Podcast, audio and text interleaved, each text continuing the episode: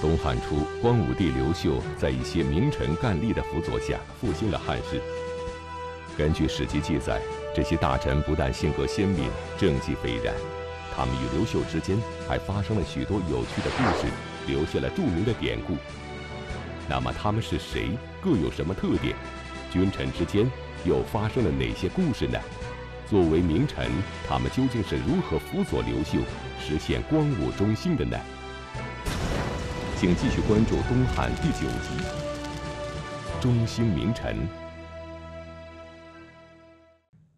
上一讲啊，咱们给大家讲这个光武帝刘秀啊，采取了众多利国利民的政策，使这个国家呢实现了复兴。其实，不管刘秀是重现汉史，还是实现中兴，都不是他一个人的功劳啊！一个好汉得三个帮。所以这个时候啊，少不了一帮文臣武将的帮助。第一个要讲的出场的人物呢，叫宋弘。宋弘这个人年轻的时候才能就很出众，名气很大啊。后来由于这个王莽改革啊，这个乱政引起各地起义，赤眉军攻入长安之后，由于这个宋弘啊名望大，赤眉军就征召他为官儿。但是宋弘觉得，就赤眉军这帮草寇、泥腿子啊，一帮乱臣贼子啊，成不了什么大器，所以打心眼里啊，不愿意给这个赤眉军服务。但是被逼无奈呀，啊，怎么办呢？那会儿跟现在不一样，不是说人人抢破脑袋要去当官这官你也得看谁给的啊。你接受个伪职，是吧？将来这个这个朝廷军队打回来，你失身从贼，百口难辩。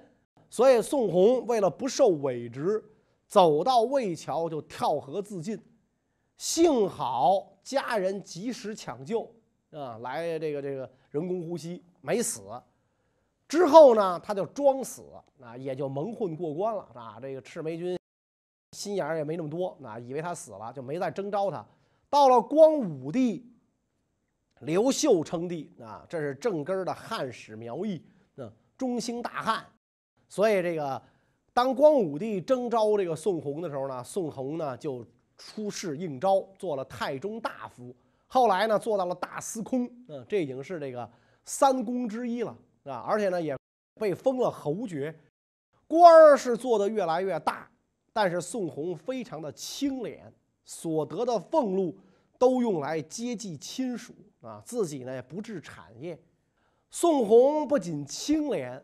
而且还向这个光武帝啊举荐了很多贤人，比如说有一个这个知识分子啊叫桓谭，桓谭是东汉著名的经学家，并且善于弹琴，所以光武帝有一段时间啊就经常让这个桓谭啊给他弹琴，而且特别喜欢那种复杂的这个音调啊，就就是怎么酷这个听什么。宋弘听说之后啊，就感到很不高兴。有一天，他打听到这个桓谭从宫中给皇上抚琴出来，所以穿戴好宫服，坐在大司空府中，让手下官吏啊去招这个桓谭。桓谭到来之后，宋弘不但不给他让座，而且还很责备他，说我把你举荐给皇帝。是要让你用这些乱七八糟的玩意儿来陪他玩吗？那是为了让你培养他不好的爱好吗？对吧？你能不能改正你的过失？还是要让我根据律法来检举你，是吧？一听完这个大司空的话，桓谭吓得赶紧叩头谢罪。啊，宋弘啊就数落这个桓谭很久，交代他为臣之道，是吧？你应该怎么怎么怎么做？啊，不要让这个。皇上玩物丧志，不要用那声色犬马来诱惑他，是吧？骂他半天才让他走。过了没多久啊，刘秀呢又因为有事儿大会群臣，大家伙设宴喝酒，喝酒嘛就得有音乐助兴，所以这皇上就让桓谭抚琴。桓谭看见这宋弘啊胆战心惊，抚琴的时候整个就是一个这个业余水平，就票友的水平都到不了。刘秀非常奇怪啊。啊，说你这个人名角儿啊，你是天下闻名啊，你今天怎么谈的就是群众演员的水平啊？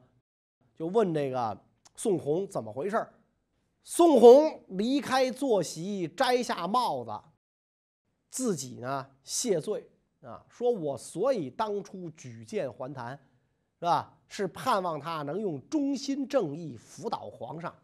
现在呢，他却让朝廷上下沉迷于靡靡之音，这是我的罪过。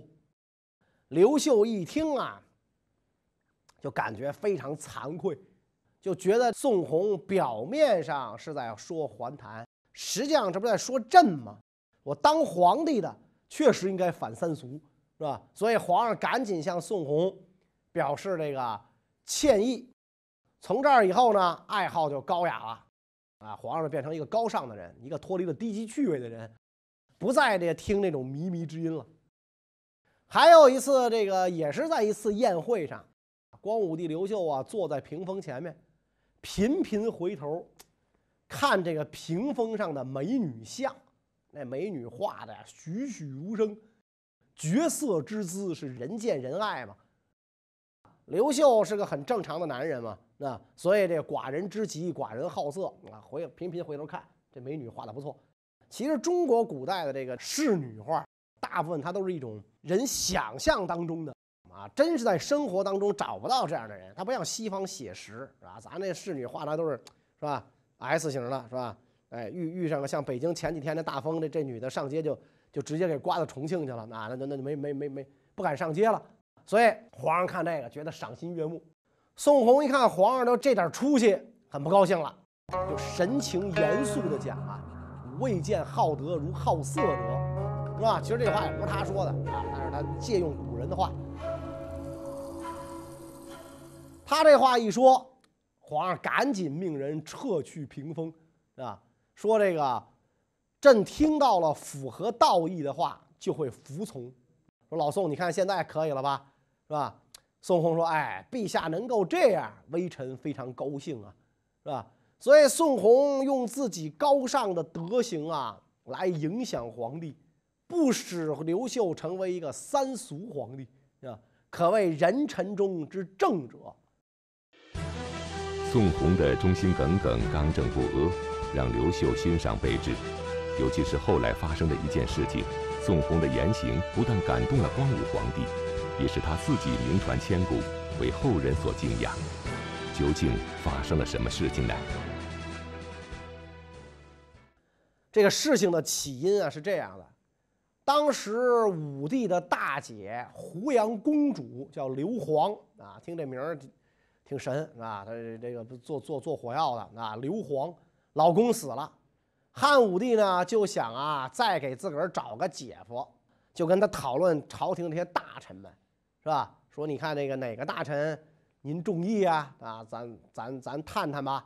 哎，说到这个宋弘的时候，公主说呀，宋弘的容貌、德操、气量，都不是其他大人能比得上的，是吧？从这句话中可以看得出来，这宋弘有多出众。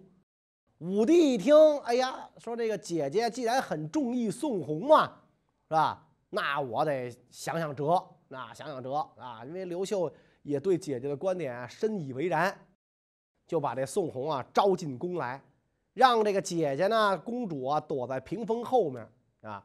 然后宋弘来了之后，刘秀就跟宋弘讲了，说我听说呀，人尊贵了就得换一波朋友，你得跟符合你身份的人交朋友，有钱了呢就要另娶一个漂亮太太。说这是不是人之常情啊？宋弘一听，明白这个皇上是话中有话，就回答：“臣闻贫贱之知不可忘，糟糠之妻不下堂。”这两句话非常有名。贫穷卑贱一块长大的好朋友不能忘，患难与共的妻子不可以抛弃。光武帝一听，转回头来跟屏风后边的姐姐讲。说看来这事儿没戏了啊！你呀，另找别人吧啊！我给你找别人啊！宋弘的媳妇儿是谁？这个史书上也没有记载。但是宋弘为了自己的老婆，放弃了成为皇帝姐夫的机会，足以说明他对妻子的忠诚和对权势的这种淡漠啊！你可以想啊，这样的人在朝中为官，而且官居高位，那么朝中的风气呀，肯定也坏不到哪儿去啊。当然了啊，这个如果咱们三俗一点来看这个问题啊，宋弘之所以对胡杨公主没什么兴趣，可能也是因为这个公主啊名声太差啊。因为这个公主名声差，就引出了我们今天要讲的第二个主人公董宣。董宣原来在北海任地方官啊，刚一上任，当时一个这个豪强公孙丹呐，准备盖房子，请一个看相的大师啊，风水大师来给看风水啊。这风水大师来了之后，说你这房子呀盖的倒是不错，但是呢犯了克星。你住进去要死人的。公孙丹一听完这个就非常害怕，就问这个大师说：“有什么办法可以破解吗？”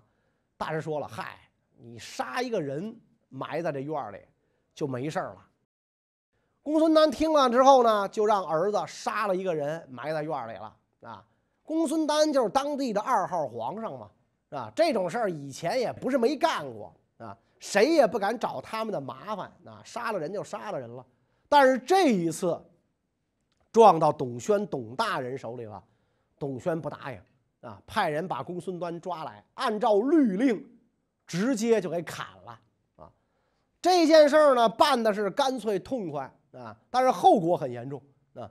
刚抓人的时候啊，公孙家以为董宣就是装装样子啊，白天抓晚上放啊。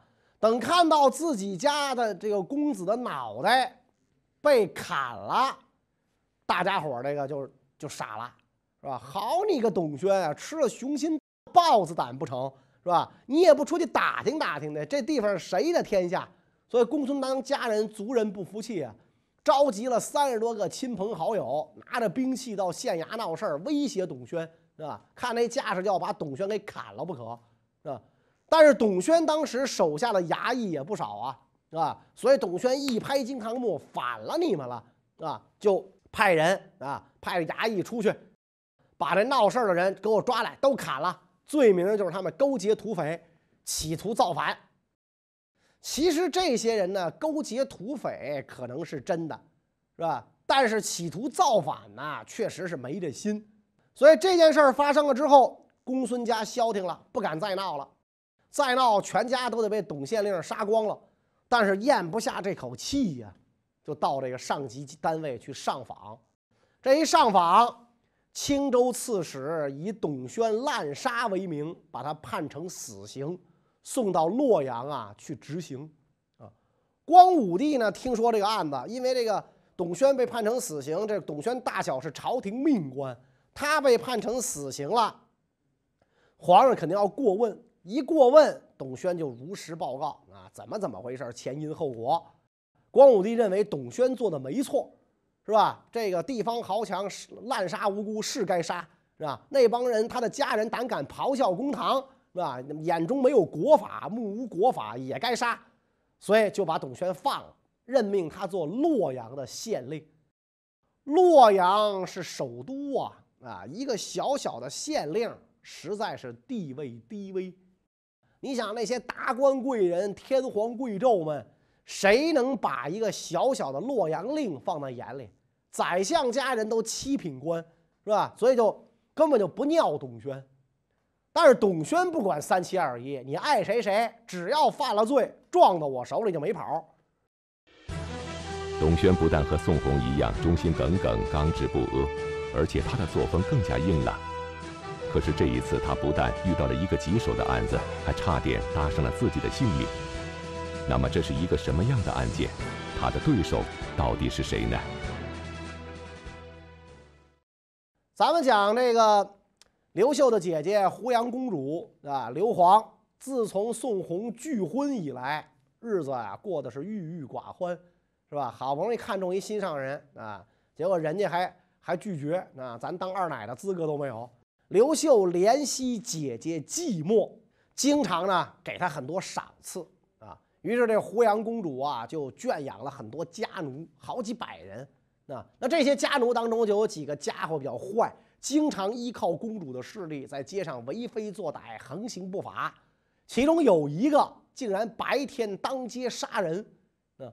但是由于他们藏在公主家里，地方官不好捉拿，这件事儿就变成了悬案了。有一天呢，这个公主恰巧外出闲游，杀人的家奴也跟在旁边。董宣因为这杀人案没有了结，所以经常守候在公主经过的地方。现在看到跟着公主的这个家奴正是那个杀人犯，就上前拦住公主的车马，不让她通过，要抓那个人。公主特别生气，啊，大声斥责董宣：“啊，你瞎了你狗眼了！啊，我是当今皇上的姐姐，是吧？你敢拦我的车驾？”董宣不吝那一套，拔出佩刀往地上一插。说你的公家奴杀人了，犯了死罪，你马上把他交出来啊！公主说：“你有没有搞错呀？我的家奴都不怎么出门，怎么会杀人呢？”啊！董宣一听更急了啊，说：“你的家奴大白天杀了人，很多人都看见了。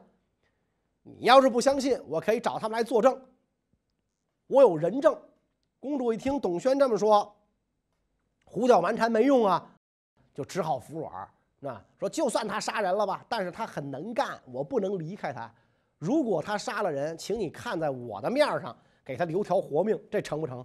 董宣说：“都是因为殿下你平日管教不严，你的家奴才敢胡作非为。他既然杀人，就该偿命啊，这是国法。你现在竟然还敢替他求情啊？那个杀人犯吓得在往公主后边躲呀。”董宣就命人过把他拉下来，啊，把他从车上拽下来，当着公主的面直接就给砍了。哎呦，这一下是捅了娄子了，公主给气的呀，是吧？七窍生烟，跑到皇宫里对这个刘秀啊是大哭大闹，请求这个光武帝为自己报仇。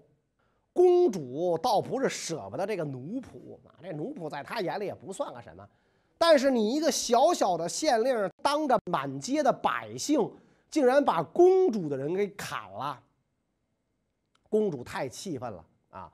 我堂堂的公主，皇上的亲姐姐，这这让我太没面子了。将来我怎么在这一带混呢？啊！刘秀听了姐姐的御状，认为这个董宣啊欺负了姐姐，也是勃然大怒，就派人把董宣喊来了。董宣来了之后，刘秀先责骂他：“你竟敢冲撞公主！”啊，大逆不道，然后用左右乱棍把他打死。性命攸关之际，董宣做出了一个举动，此举不仅维护了国家的法令尊严，展现了英雄本色，同时也让光武皇帝刘秀大为折服，非但不再怪罪于他，反而赐名强项力，为历史增添了一段佳话。那么，董宣究竟做了什么举动呢？董宣对着刘秀就磕了个头。说，请陛下容我先说一句话，再杀我啊！刘秀特生气，说你这时候还有什么话要说呀？董宣说，皇上是以德行平定天下，所以国家才得到复兴。公主的家奴杀了人，我不怕得罪公主，我把杀人犯杀了，我是为了维护国家尊严。皇上如果听任公主家奴任意杀人，将来你又怎么能以法治国呢？难道因为他是这个？公主的家奴就可以随便的打人是吧？随便的杀人，随便的干这些事儿吗？是吧？我不想被人用乱棒打死，干脆啊，我自己死去得了。说完之后，把这个官帽摘下来，一头就撞到殿上的这大柱子上，当时就头破血流。光武帝不是糊涂人啊，当然知道董宣做的没错啊，他当时就在气头上嘛啊，赶紧让人把这董宣就拉住了。这样的忠臣不能撞墙死了啊，不能撞柱子死了。但是为了给公主一个面子，就跟那个董宣讲：“你你你给公主磕个头吧，是吧？你毕竟你这么搞，弄得公主很没面子嘛。我怎么也得帮姐姐找个场子。”但是董宣不答应，是吧？嘿，光武帝一看你小子有种哎，就让人把他架到公主面前，摁着他的头，逼着他给公主磕头。结果董宣一屁股坐到地上，俩手撑着地，挺直了脖子，就是不肯低头。一看董宣这样，公主就更生气了。但是当着皇上的面，他也不能把董宣怎么着，啊？特别是这个这个这个，他又理亏在先啊，所以就讽刺皇帝，说文书为白衣时，藏王逆死，力不敢至门；今为天子，威不能行一令乎？当初你当老百姓的时候，你经常藏匿逃犯，你藏了逃犯之后，公安局都不敢上门来找咱们。现在你做了天子了，难道一个小小的县令你治不了吗？刘秀看出来了，董宣是个不折不扣的硬汉，脖子太硬了，而且这件事他本来就没错，想让他给公主道歉，估计没戏。那所以这个刘秀就笑着跟公主讲啊，说做皇上的时候啊，跟做老百姓啊可不一样了啊，不能为所欲为。然后哈哈大笑，对这个董宣说：“强项令，你可以出去了啊，你脖子硬，走吧你。”然后下诏赏赐他三十万钱。董宣接受了之后，全部散给了部下。由于他面对达官贵人，刚直不阿，洛阳没人不怕他啊。董宣字少平嘛，当时这个洛阳人呢就写歌赞扬他，其中有一句叫“伏古不明董少平”，没有人击鼓鸣冤，大家称他为卧虎。所以这个董宣在洛阳惩治不法权贵，使得唐皇帝都成为首善之区。汉光武帝时期，能臣辈出，除了宋弘和董宣这样性格刚烈、敢于直言进谏的名臣干吏之外，还有一些地方官员同样是成绩斐然，为光武中兴做出了不可磨灭的贡献。啊，比如说有一个叫任延的，当年也是更始朝廷的旧人。刘秀建武帝初年，任延呢作为先朝旧臣，上书皇帝请求辞职。刘秀久闻任延的名声，就下诏让他担任九真郡太守。九真郡就是现在越南清化省全部和义境省东部地区啊，那地方非常落后啊，啊，这个这个史前文明时代嘛，是吧？老百姓打猎为生，也不会种地，没吃没喝的时候啊，就只能到这个交趾郡去借去换啊。交趾郡也就是在今天越南北部啊河内以北那些地方去换，经常断粮。所以任延就把北方先进的农业耕作技术引进到了九真郡，教大家铸造农具、开垦农田。所以是任延把古越南从渔猎式生活方式的原始社会带到了农耕文明，啊，任延才是越南的这个应该是人文初祖、开国功臣。老百姓土地一多，就富裕起来了啊。